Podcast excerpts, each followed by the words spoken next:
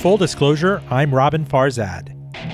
One way that people react to it is just to kind of like put your head down and just like throw yourself even harder into the things that you can, you feel you can control, the things you've already been told that you're good at, places where you've gotten encouragement, like high school academics. If you had, like I did, teachers, people who just said, hey, you're a good student, you, you have potential, then you think, well, okay, I will just try to put all my energy into pleasing those people.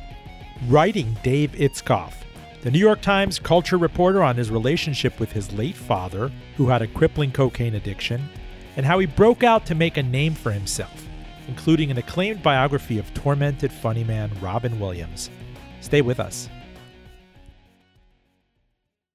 This episode is made possible by the support of Salomon and Ludwin, a boutique wealth management firm dedicated to helping families make smart financial decisions. You worked hard and sacrificed to create and build wealth. They treat advice given to you with the respect your journey deserves. For over 30 years, Salomon and Ludwin has earned a reputation of trust and confidence, recognized by Barron's as a Hall of Fame advisor. More at salomonludwin.com. Full Disclosure podcast to NPR One, Spotify, and Apple at linkfulldradio.com.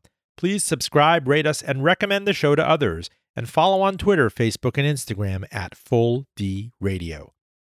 Joining us, it's a pleasure to finally have him on, is Dave Itzkoff, culture reporter for the New York Times, who writes frequently about film, TV, and comedy. Dave has authored four books, including The Story of Robin Williams, most recently Robin, that was the biography, and Mad as Hell, The Making of Network and the Fateful Vision of the Angriest Man in Movies. How are you, sir? I'm doing good. It's nice to speak with you, Roben. Thank you for having me on. Still quarantining out of a mountain bunker somewhere?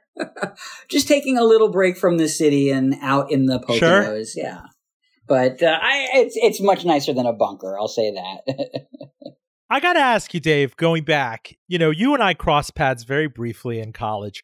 I knew you as a talented scribe. I think you wrote for the uh, the humor newspaper or magazine. I'd bump into you at various parties and other things, and then your byline really comes into sharp relief for me as a fellow journalist as as we kind of both go off in the into the real world for about 20 25 years. Um, i had no idea until i read the essay that you wrote for uh, new york magazine the excerpt and the significant trauma that you took to college. Uh, my father the cocaine addict. Uh, this was a piece that you wrote in the aughts it's very interesting. I know we throw this around a lot, but a person's shadow and their persona. I, I saw you as a very functioning, very at home, in place person at Princeton, but you spilled your guts to the world back in 2005. Well, I don't think that necessarily what I experienced as uh, a person growing up prevented me from functioning. It was just uh, just a part of myself that I, at the time, I, I mean, I just didn't really know. Uh, there wasn't a kind of easy way to to make people aware of it. It wasn't something that sort of came up in conversation, and even people that I got close to wasn't necessarily anything that I uh, discussed with them. But yes, uh, my father uh, had been a cocaine addict basically from the time that I was born, around 1976, and really for the first. Uh, 20 years of, of my life. And you know, it, it I, I, think his experience of it is very different, I think, from the way most people know it, you know, through the way it's depicted in, in movies and TV shows and that kind of mm-hmm. after school special type way.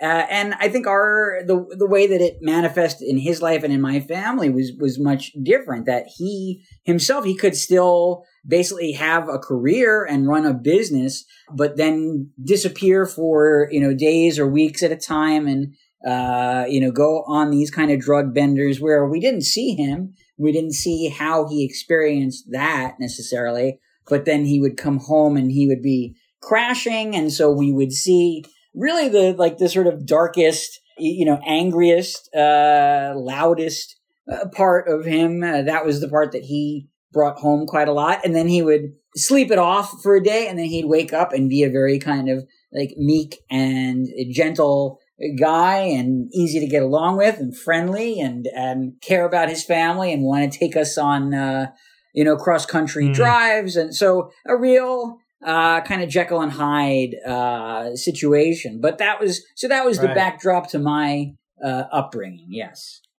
But Dave, you were cognizant of this in the first grade. You write about, you know, your father coming home sometimes really lucid and talking to you about his regrets and his aspirations, unusually lo- loquacious while he was tucking you in at bed. And and you're tipped off that early to this idea that something's really wrong.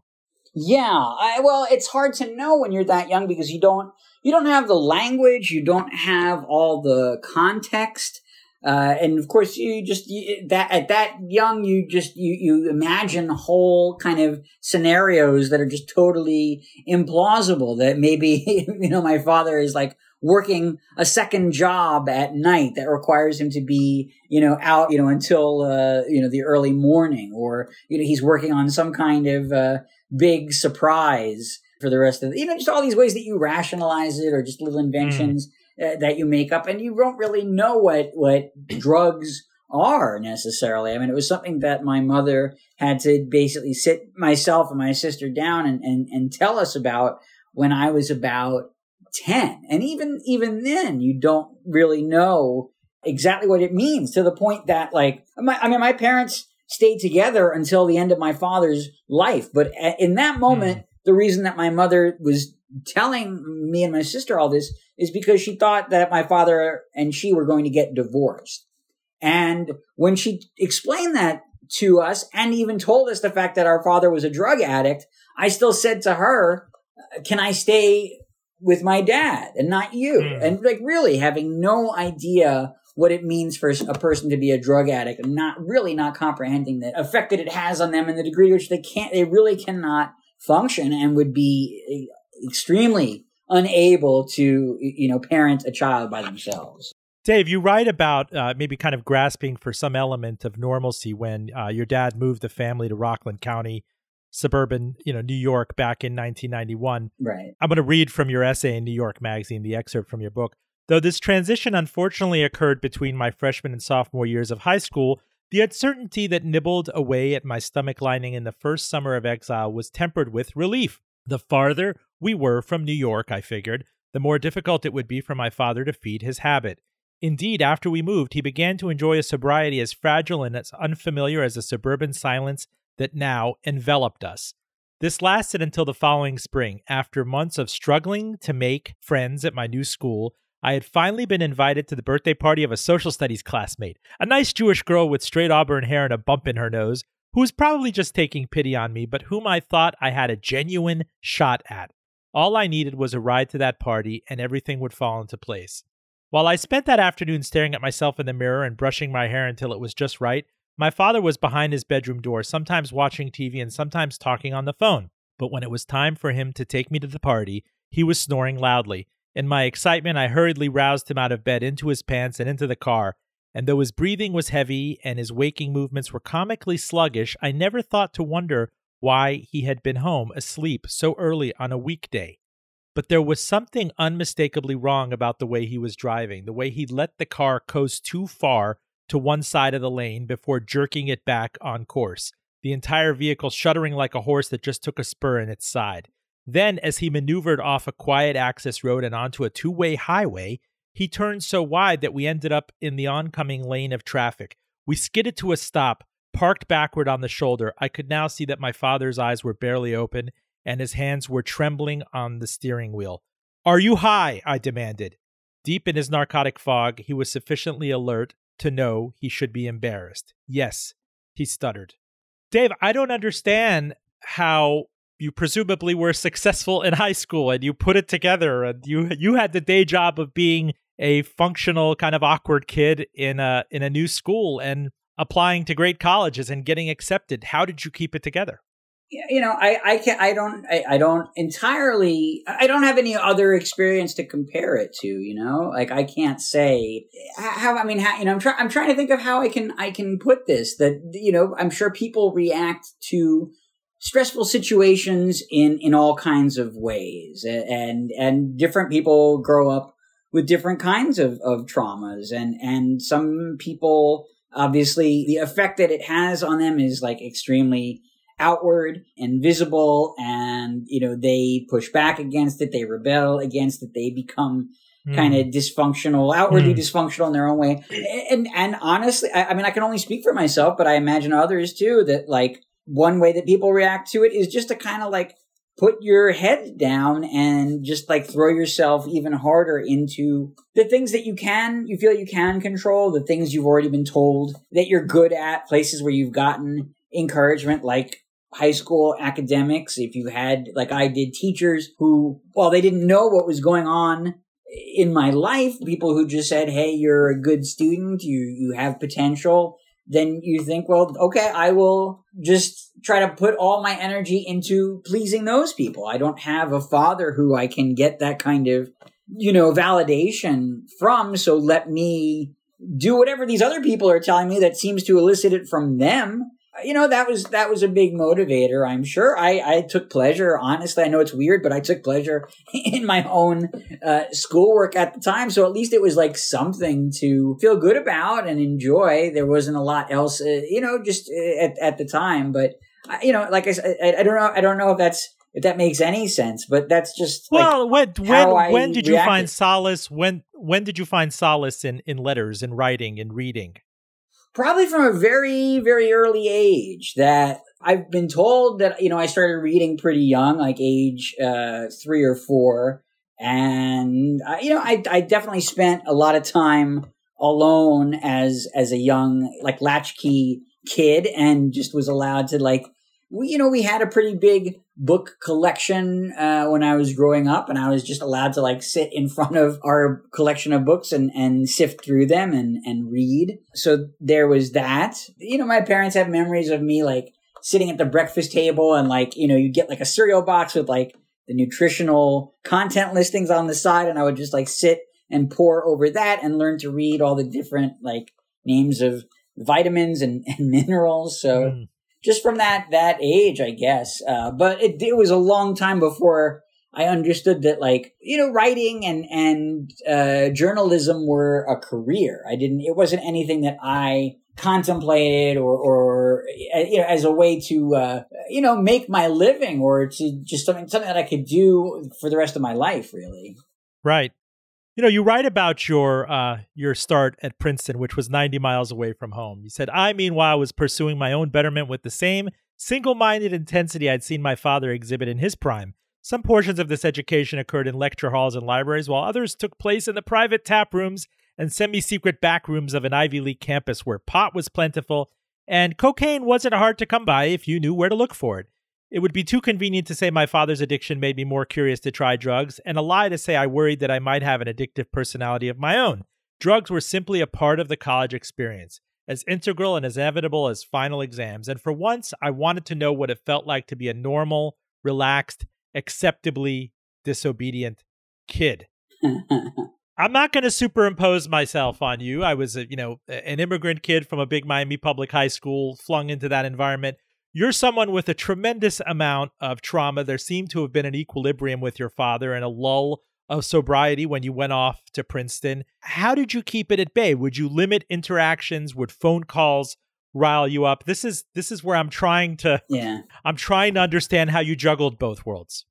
You mean in terms of like the the the home life that I left behind? That's right. Well, you know, I, obviously there. I mean, there were a lot of reasons why I, I certainly, you know, I couldn't, I couldn't like you know, cut my family off entirely. I not, I mean, practical reasons, financial reasons, but also emotional reasons that I wasn't, I wasn't necessarily looking to exercise them from my life entirely. I still wanted very much to have a relationship with them and to try to find some sense of, uh, you know, I mean, you said equilibrium or just a, you know, a, a feeling of really connecting and belonging with them in a way that I hadn't been able to when I was younger, but that there were still further opportunities when I got older. And just as, you know, being geographically distant enough from them, you know, like mm, Princeton's yeah. not that far from Manhattan. It's like just far enough. It's easy enough. You can hop on a train and, and be there in an hour and a half. So you, you have the comfort of feeling like, okay, anything goes really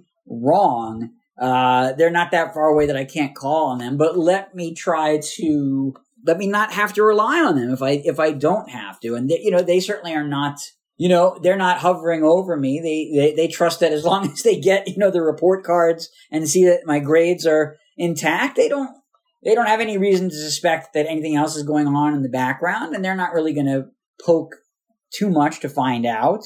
I don't know if they ever understood what an eating club was, really, or what mm. the hmm. kind of lifestyle was at these institutions, or what I did in my evenings and weekends. They could probably guess. My dad was a, you know, he, he took a couple stabs at going to college in the 1950s. He wasn't like, you know, he didn't have any fantasies or illusions about what college kids did. I didn't give them a sort of inventory of here's everything I I did. But I, I, again, I like I can't imagine it was too different from what a lot of other kids were also going through or dealing with at the time. Everybody had their kind of uh, if not vices, they all had their own mechanisms for release. You know, when you're presented with that much kind of freedom and independence, uh, it's very much on you, uh, the individual, for you know to how how you you know what you do with that and and how you respond to it. Obviously, we've all seen people that you know they got to school their freshman year and, and they were wiped out by you know that first uh, you know midterm break. They just completely overindulged and uh, you know, had to go home for a little while and cool off. Do you know what spared me in the in the fear and the anxiety of that that fraught freshman year was uh, General Tso's chicken, lots of it at three in the morning. I think I gained I gained eighteen pounds. It's on my college yearbook. I was like spiritual advisor for Friends of General Tso's chicken. yeah, I mean, we all you know we all had you know like those late night trips to Hoagie Haven or that's know, right discovering that like the Wawa had its own Taco Bell. I mean, that just seemed mind blowing. These very quaint things. Full disclosure, I'm Roben Farzad. We're talking to Dave Itzkoff. He's a culture reporter for the New York Times. He writes often about film, TV, and comedy. He's authored four books, including most recently Robin, the biography of Robin Williams, the late Robin Williams, who passed away uh, on this day. Just what was it? Uh, back in 2014? 2014, seven years ago today. That's right. And this is also the anniversary, you know, I say August 2001, reading your essay, and that when your father had a relapse uh, back in 2001, shortly before 9 11. What did you want to do out of college? Did you know you wanted to go into kind of the, the journalistic life where you're, you know, living the bohemian the, the bohemian ramen noodles life and just slumming slumming for clips like how did you how did you compose yourself to to well, do I that. don't, I don't know that I thought about it that way, but I think I was very fortunate that, you know, I had a few uh, instructors and professors at Princeton who were extremely encouraging of my work. I took a course, a very kind of uh, celebrated uh, Princeton course that John McPhee uh, sure. would teach uh, every other year there, which was kind of like a preliminary or introductory feature writing class. Uh, and he was extremely, you know, kind to me and, and really sat me down and said, this is something you could potentially do after you graduate. Uh, likewise, a writer named Terence Rafferty, who at the time was one of the film critics for the New Yorker, and he uh, happened to teach like a one semester seminar on critical writing and film review. In a similar manner, we had conversations, and he really encouraged me. Not that either of them said, "Okay, here's uh, here's a business card. Here's who to call. Here's who you should." Uh, you know, reach out to when, when you graduate, but just even having that kind of pat on the back from people who I really looked up to and whose work I really admired was just something that I kept in my heart and something that I said, mm-hmm. okay, if these people think I can do it, it was something that, you know, at least the pieces that I wrote for them and you know, a couple things here and there that I had written at Princeton for like, you know, the alt weekly that was published at the time, the Nassau Weekly. I don't even know if it's still I remember. Runs. I remember your byline fondly. Yeah, I was like, "Wow, that guy's sophisticated." well, Meanwhile, I'm slinging schlock in the Daily Prince, but no, I wrote I'm like curious at how about, you dealt. Like Mars Attacks. I don't think that that was really yes, sophisticated. No. But, but how did you how did you deal with the siren call of substances? You wrote about it in the USA. Every tap room had beer at the ready for four or five nights a week. It was grass everywhere. You even managed to find bumps of uh of the white pony. Um, what was your first experience with that, and how did you how did you just keep that under check? You know, I, mean, I don't know that I did. I mean, it didn't. It certainly didn't like get to the point that it was for my father. But like he's told me, or he had told me stories of his own youth. For example, he he went down. Uh, you know, when he when he was going to college, he went to Tulane uh, University in New Orleans, and he basically he, dro- he dropped out of there twice uh, and never never finished. And like he really fell into the lifestyle there. This was, I mean, he hadn't wasn't using cocaine, but like he got into a lot of uh, gambling and also into you know drinking and just kind of like you know uh, basically just ignored all his classes and his grades went to hell. So I kind of knew in the back of my mind, I was like, well, again, as long as you don't let the grades uh, and the sort of extracurriculars and the exterior stuff fall apart, you can kind of get away with anything on the other side. You know, just don't let the real stuff. Uh, just just maintain that. Like, like, keep going to your classes, keep getting good grades, keep making an effort, and then in the free hours that you have, do do whatever you want. And I I, I, I kind of did. Uh, tell me about right after college. Where did you get your first byline? Where did you show up? I mean, I just remember there's a tremendous amount of pressure. There are people that are already getting acceptances to uh, law school. There are people that are going to Wall Street, McKinsey. Uh, you know, you have to make such a leap of faith to say, I'm going to go rough it out and and eat what I byline. You know. Right. well, I, I, it wasn't exactly like that. I mean, I I spent the very first job that I had out of school, I worked in the mailroom training program at the William Morris agency. Now they're merged with, mm. uh, hmm. they're now they're, they're William Morris Endeavor. Uh, in any case, I, you know, I just, just like my flight of fancy, my sort of imaginary career for a minute was that I was going to maybe become like a talent agency or some kind of, uh, you know, Hollywood, uh, something or other. And it was just, it was a really kind of miserable gig and it did not pay well and it was even like literally just like pushing a mail cart sort of weirdly cutthroat and uh, just not welcoming so that lasted i, I want to say like maybe nine months uh, after i mm. graduated and then not too long after i got hired as an editorial assistant at details magazine. Wow. And right. it was a very weird moment in their history because obviously the magazine landscape is, is very different now. This is like ancient, ancient history that I'm talking about. I, I remember it well. Yeah. Yeah. Details was like, uh, almost like the junior brother to like GQ. GQ was much more like august and meant for uh, you know older men or you know men of a certain age who could afford to buy all the clothing and finery in the magazine. And Details was like the junior version of that. It was like the GQ with training wheels. But then there was a, this kind of mini movement in magazines where like the British lad magazines were starting to cross over and they were finding huge success. Maxim was kind of leading that charge. And so everybody was trying to be more like Maxim and Details had literally like hired away the editor in chief of Maxim to now run their magazine. And so Details was this a Condé Nast publication? Yeah, uh, Details at that point was owned by Condé Nast. Had, Did you have an expense account? Did you take people out to Michaels? Uh, no, I mean not to that degree, but like you know, my boss was the editor in chief, and I had like a corporate credit card in, oh. you know, in, in, oh. his name. Yeah. I mean, it was really meant more for like, as far as I knew, he could basically buy or expense anything he wanted to at any time.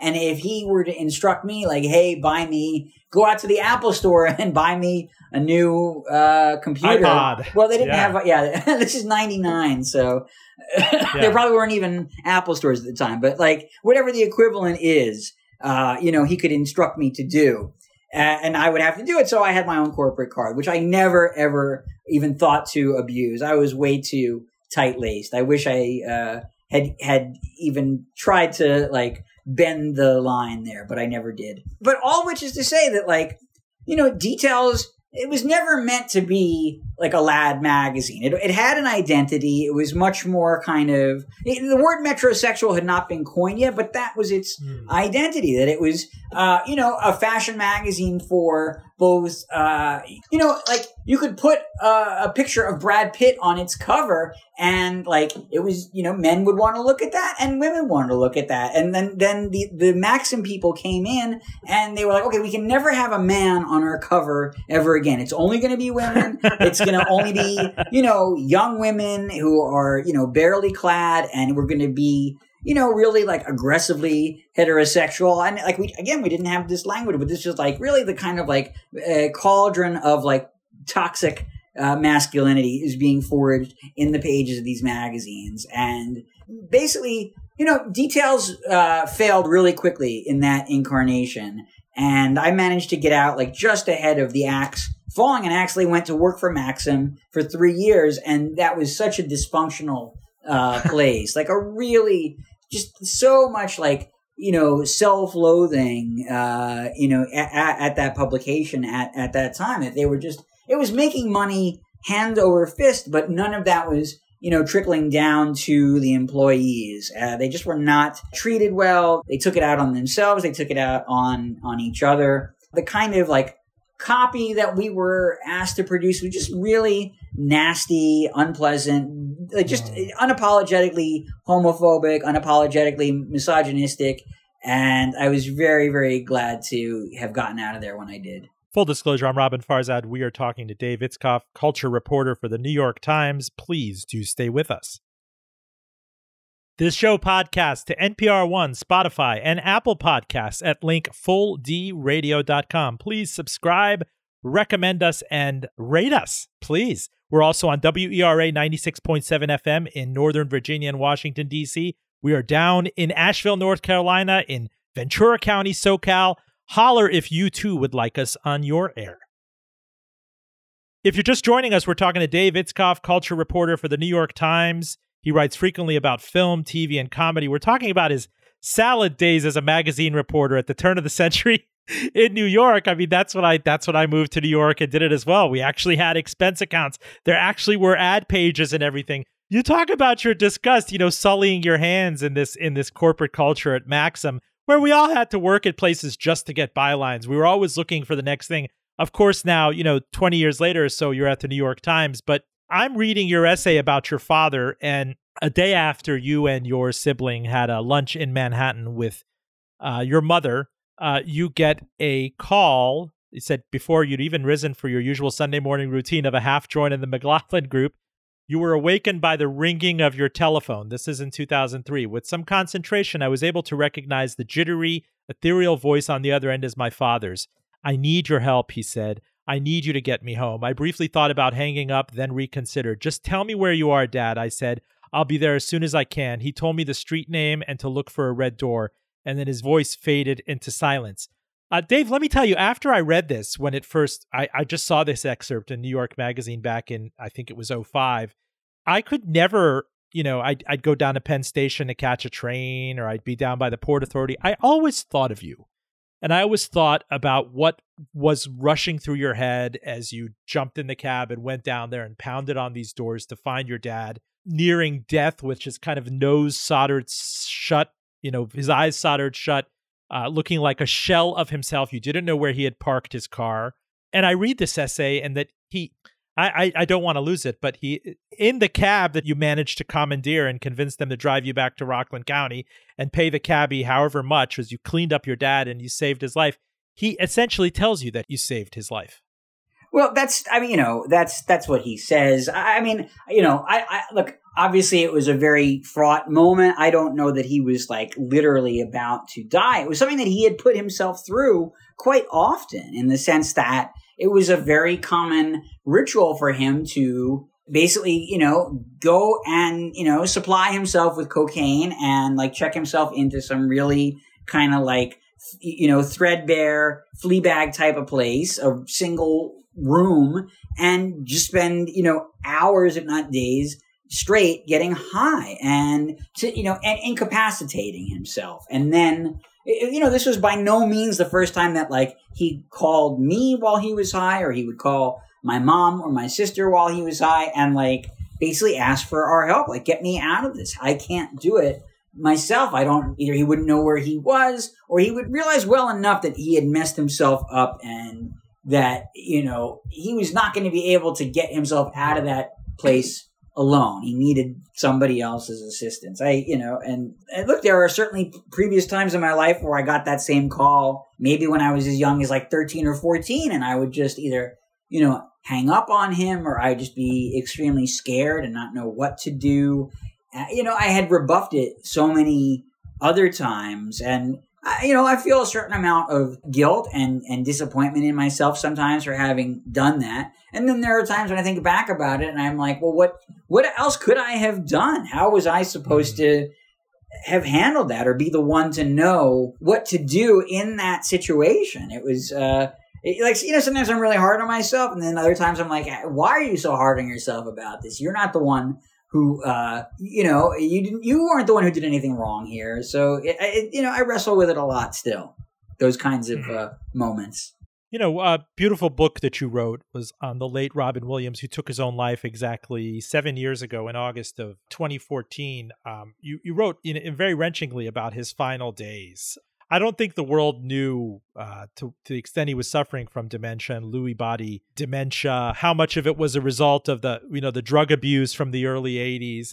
Uh, what drew you to his story? When did you realize that you were going to climb this mountain and, and write this book, this this book that was destined to become a bestseller and referred to constantly? Tell me about the first time and, and what about this personality drew you to him? Well, you know, I had had this experience of writing about him uh, you know, at this point, about, you know, 12 years ago in 2009, where I was invited to come on tour with him. What wound up being his last stand up tour, uh, which followed a period in his life where, you know, he had had a relapse into alcoholism and then got sober again through treatment. Uh, after that, he got divorced from his second wife and then, you know, had to have valve replacement surgery in his heart. He had started to go on the road and then started having heart problems, had to basically put the whole tour off. And, you know, to, to, to have this surgery, it was like, like a massive uh, undertaking that could have essentially ended his life when it happened. So part of the tour and part of, I think, the purpose of having me go on the tour was like, show the world that he can like physically function, that he is back in whatever form that means. And what I had really no way of anticipating, I couldn't have, have known was just like how forthcoming a person he was at that point in his life, how open he was and how, just how like relentlessly uh, candid he was. And I didn't really know him at all. We'd had like one previous phone interview for another article I had written about like a Bobcat Goldthwait movie that he starred in. So that was all the like context or uh, previous history that he and I had. And suddenly we're having whole conversations about, you know, his experiences when he was getting drunk again and his attempt to get clean and him talking about how much he understood that he had let his family down, his children mm-hmm. down, really wanting to make things right with them again. Just all just falling off his tongue and not because of anything I did or said, or really anything that he knew about me. It wasn't like, hey, you know, we both have this history uh, having to do mm-hmm. with uh, substance abuse and recovery. Let me share this with you. He just wanted to tell people this story, and I was just really taken by it. That you know, anybody, any human being. When you're a reporter and you're trying to sort of get them to open up to you a little bit, it's always delicate. You're always trying to be careful and and and get them to be truthful with you as best you can. And it's even harder uh, essentially with you know celebrities because they're so protected. They have they feel that they have so much of their sort of personal public image at stake. They've been very carefully media trained on you know what to say what not to say. And he just wasn't like that at all. That it just he everything was was on his sleeve. Everything was was out in the open and that feeling really stayed with me. I just never met anybody like that before. And I mean, this is a story I tell at the mm-hmm. end of the book. I've told before, but like in the course of our interviews and conversations, you know, it had come up that we were both comic book fans and we both, I mentioned the store that I like to shop at when I was in New York. And he, he said, Oh, I go to that store. And like, you know, you think it's the kind of thing that like people just say to be pleasant or, oh, you know, like, oh, he's just trying to like butter me up a little bit. But it, not only did he really go to that store, but like the next time he came to the city, he called me up and invited me to go shopping with him. And it wasn't like, it, it wasn't like a scene for the article. It wasn't like he was paying me back. In some way, it was that like, he had said this. He said he was going to do it. He said he shopped at this store and then he really did it. And just seeing him out in the world, like we went to mm. the store, he didn't have a bodyguard, he didn't have an assistant with him. It was just like him and me. And so like the general public can come right up and interact with him. And people were like really just dumbfounded that like Robin Williams is a real person that you can see and walk up to and engage and you can tell him how you know impressed you are with him how much you love his work and he will react to that and he'll be very you know grateful and he'll say something nice to you in return for that. Or you can say hey here's a new issue of this uh, weird uh, you know uh, underground comic. Have you seen it? And he'll be like oh no i don't have that one but i i have been reading this series. So like you could engage with him like a person. Like people couldn't get their heads around it. And being and like an observer slash like partner sidekick to this whole scene. I couldn't believe it either. It was such an unusual and unique energy and an experience to have. And I don't think he was trying to even show me that side of him. It, this is just, I think, what happened to him all the time whenever he went out beyond his kind of, you know, perimeter, wherever, wherever that was. If he went outside of his right. home or luxury hotel room or whatever it was where the general populace was, that was how he experience the world. And it was fascinating. I'm haunted by a series of of snapshots and vistas, thinking back to your book and everything that happened with Robin Williams. When I first came to the United States, it, my family, I mean, we'd sit down in front of the black and white television and watch Mork and Mindy. It was always Nanu Nanu, right? And throughout the 80s, you'd see him in all these kind of manic appearances, doing stand up, sweating on the Late Show, various things. There was there was the demarcation of Mrs. Doubtfire there was Good Morning Vietnam before that, which got critical accolades, and then there's this there's this complete demarcation for me, which it's clear for everybody, is his Oscar-winning turn in Good Will Hunting. It's not your fault. It's not your fault. It's not your fault. And I'm also thinking of Insomnia and 24 Hour Photo. I I I and I I felt guilty coming out of that and how much of the manic persona were we consuming for that long? How much of the real Robin Williams wanted to come out?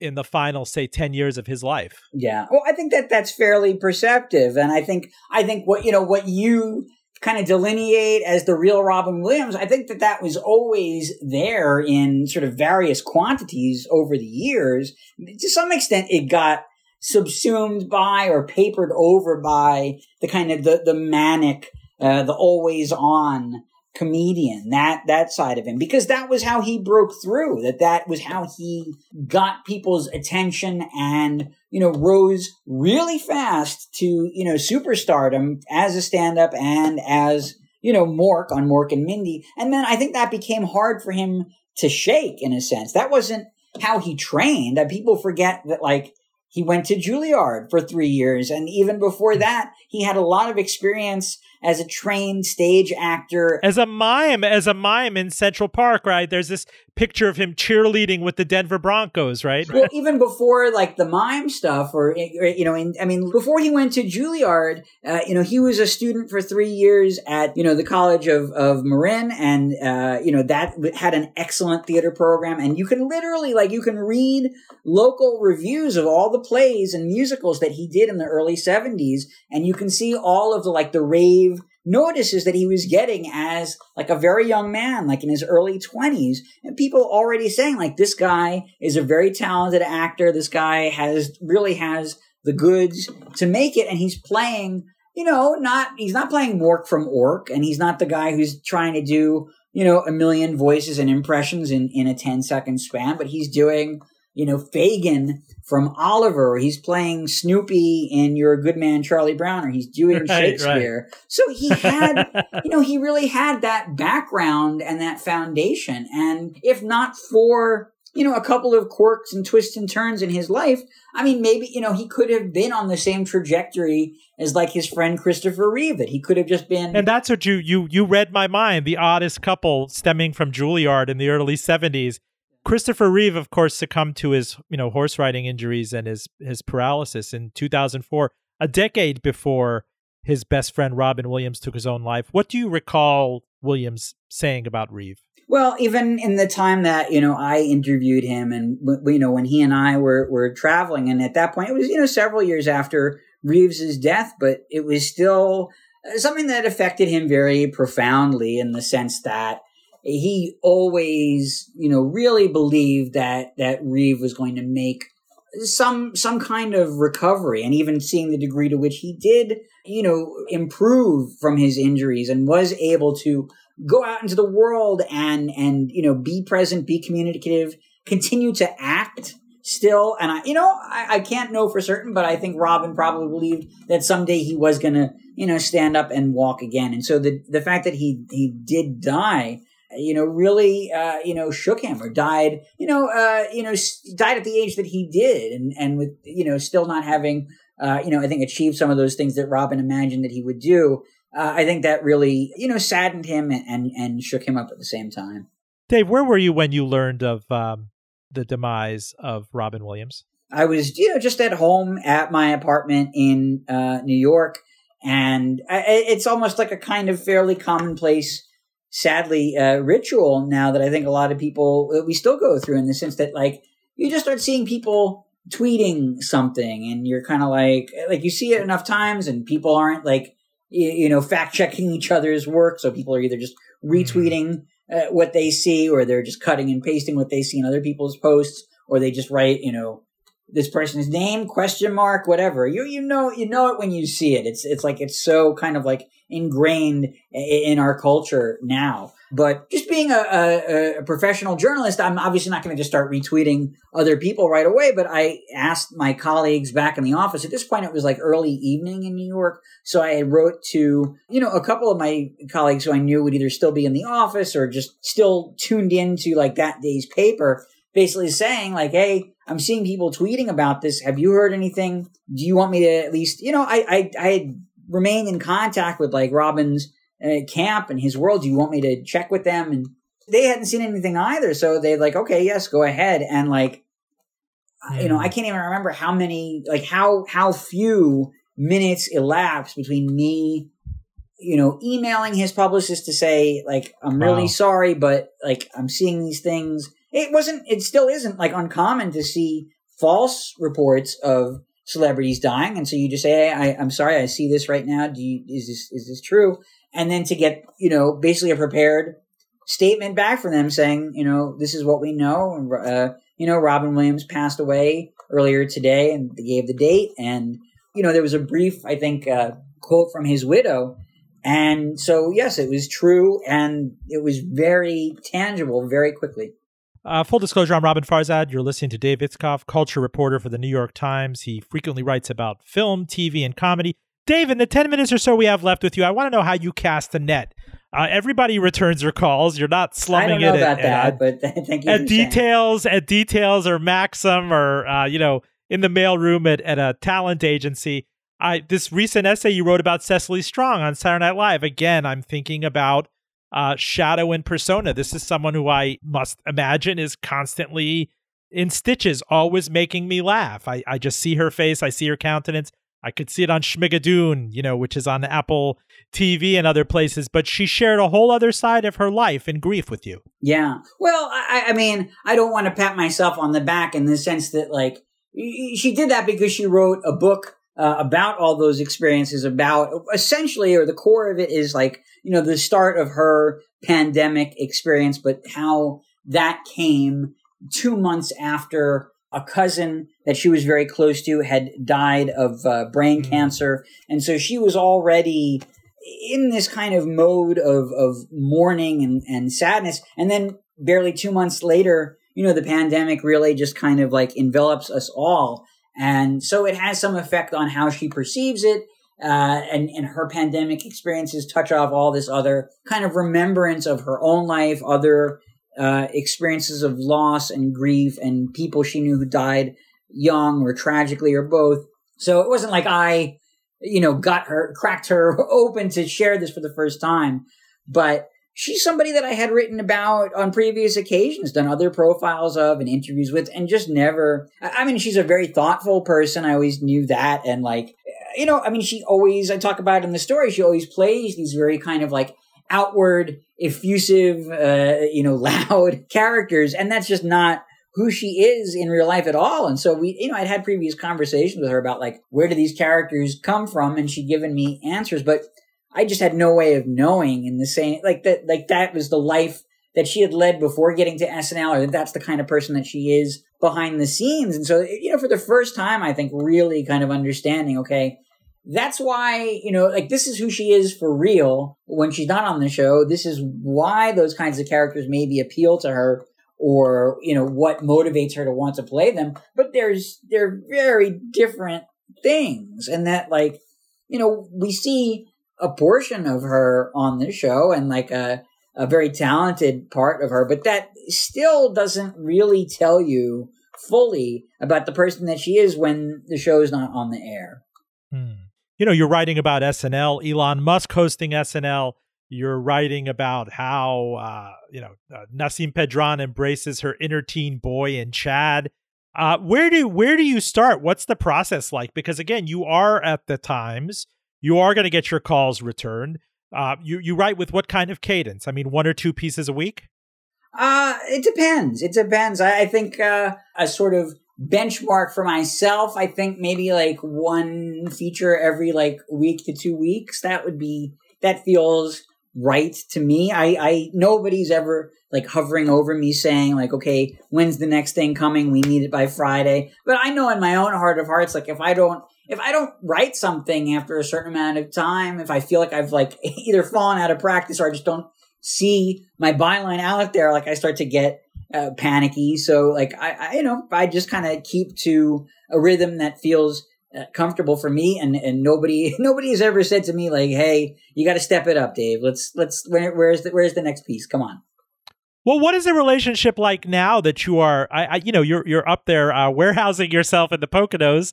Uh, we have this Delta variant. I mean, New York was a terrifying place in the throes of the worst of the pandemic back in the spring and summer of 2020. But uh, what what are you doing to connect better with sources like the Cecily Strong interview, or I'm thinking about David Harbour of Stranger Things and uh, Black Widow and you know Steven Soderbergh's No Sudden Move. How do you connect with these people? Because I know if you had your druthers, you'd be at some place in Hell's Kitchen or a comic book store down near Union Square, meeting these people in person. Yeah, it, you know, it just it totally depends on the sort of basically the comfort level of the subject. I mean, I did an interview last fall, I guess this past September, so almost a year ago now, with David Letterman that was in person. Uh, you know, we just we we we did it, you know, outdoors in Tarrytown, overlooking uh, the Mario Cuomo Bridge, and that was at his kind of uh, invitation. I would say, like I, I, you know, we neither of us could have been vaccinated at the time. He didn't, you know, he was open to like doing it in person, and I was glad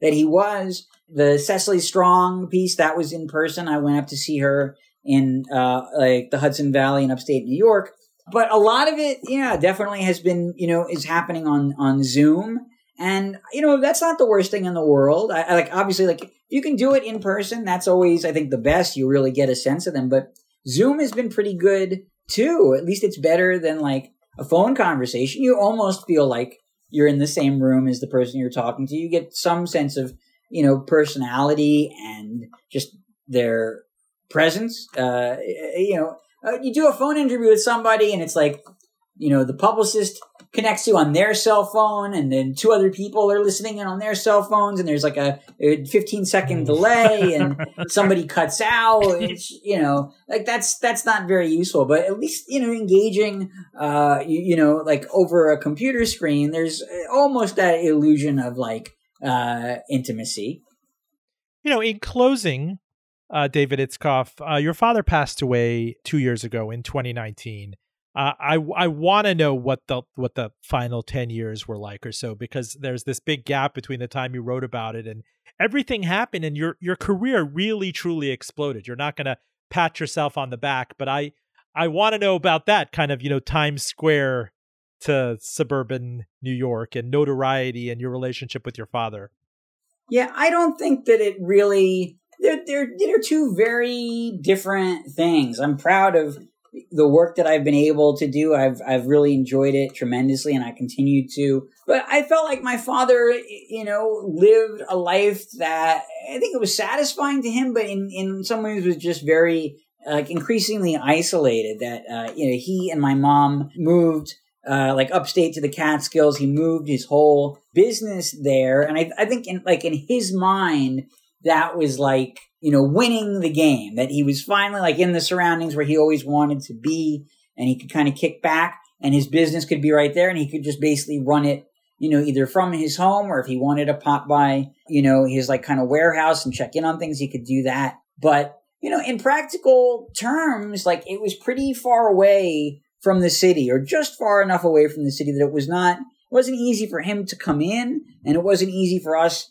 uh, you know, really any of the family members to get up to, to see him. And, you know, like when my son was first born, you know, he and my mom would like come down and, and see us occasionally. They were, you know, they came to the hospital at the earliest juncture. But I, I, you know, I still got the sense that like, you know, I think it was hard for him to just like make the physical effort to come into the city. And I think also in an emotional way, like to kind of reach out or extend himself that, you know, and it certainly makes me think of things that like Robin Williams said to me in the sense that like, you know, after he had had his relapse into alcoholism and kind of had a sense of at least imposed on something he imposed on himself was this feeling of guilt.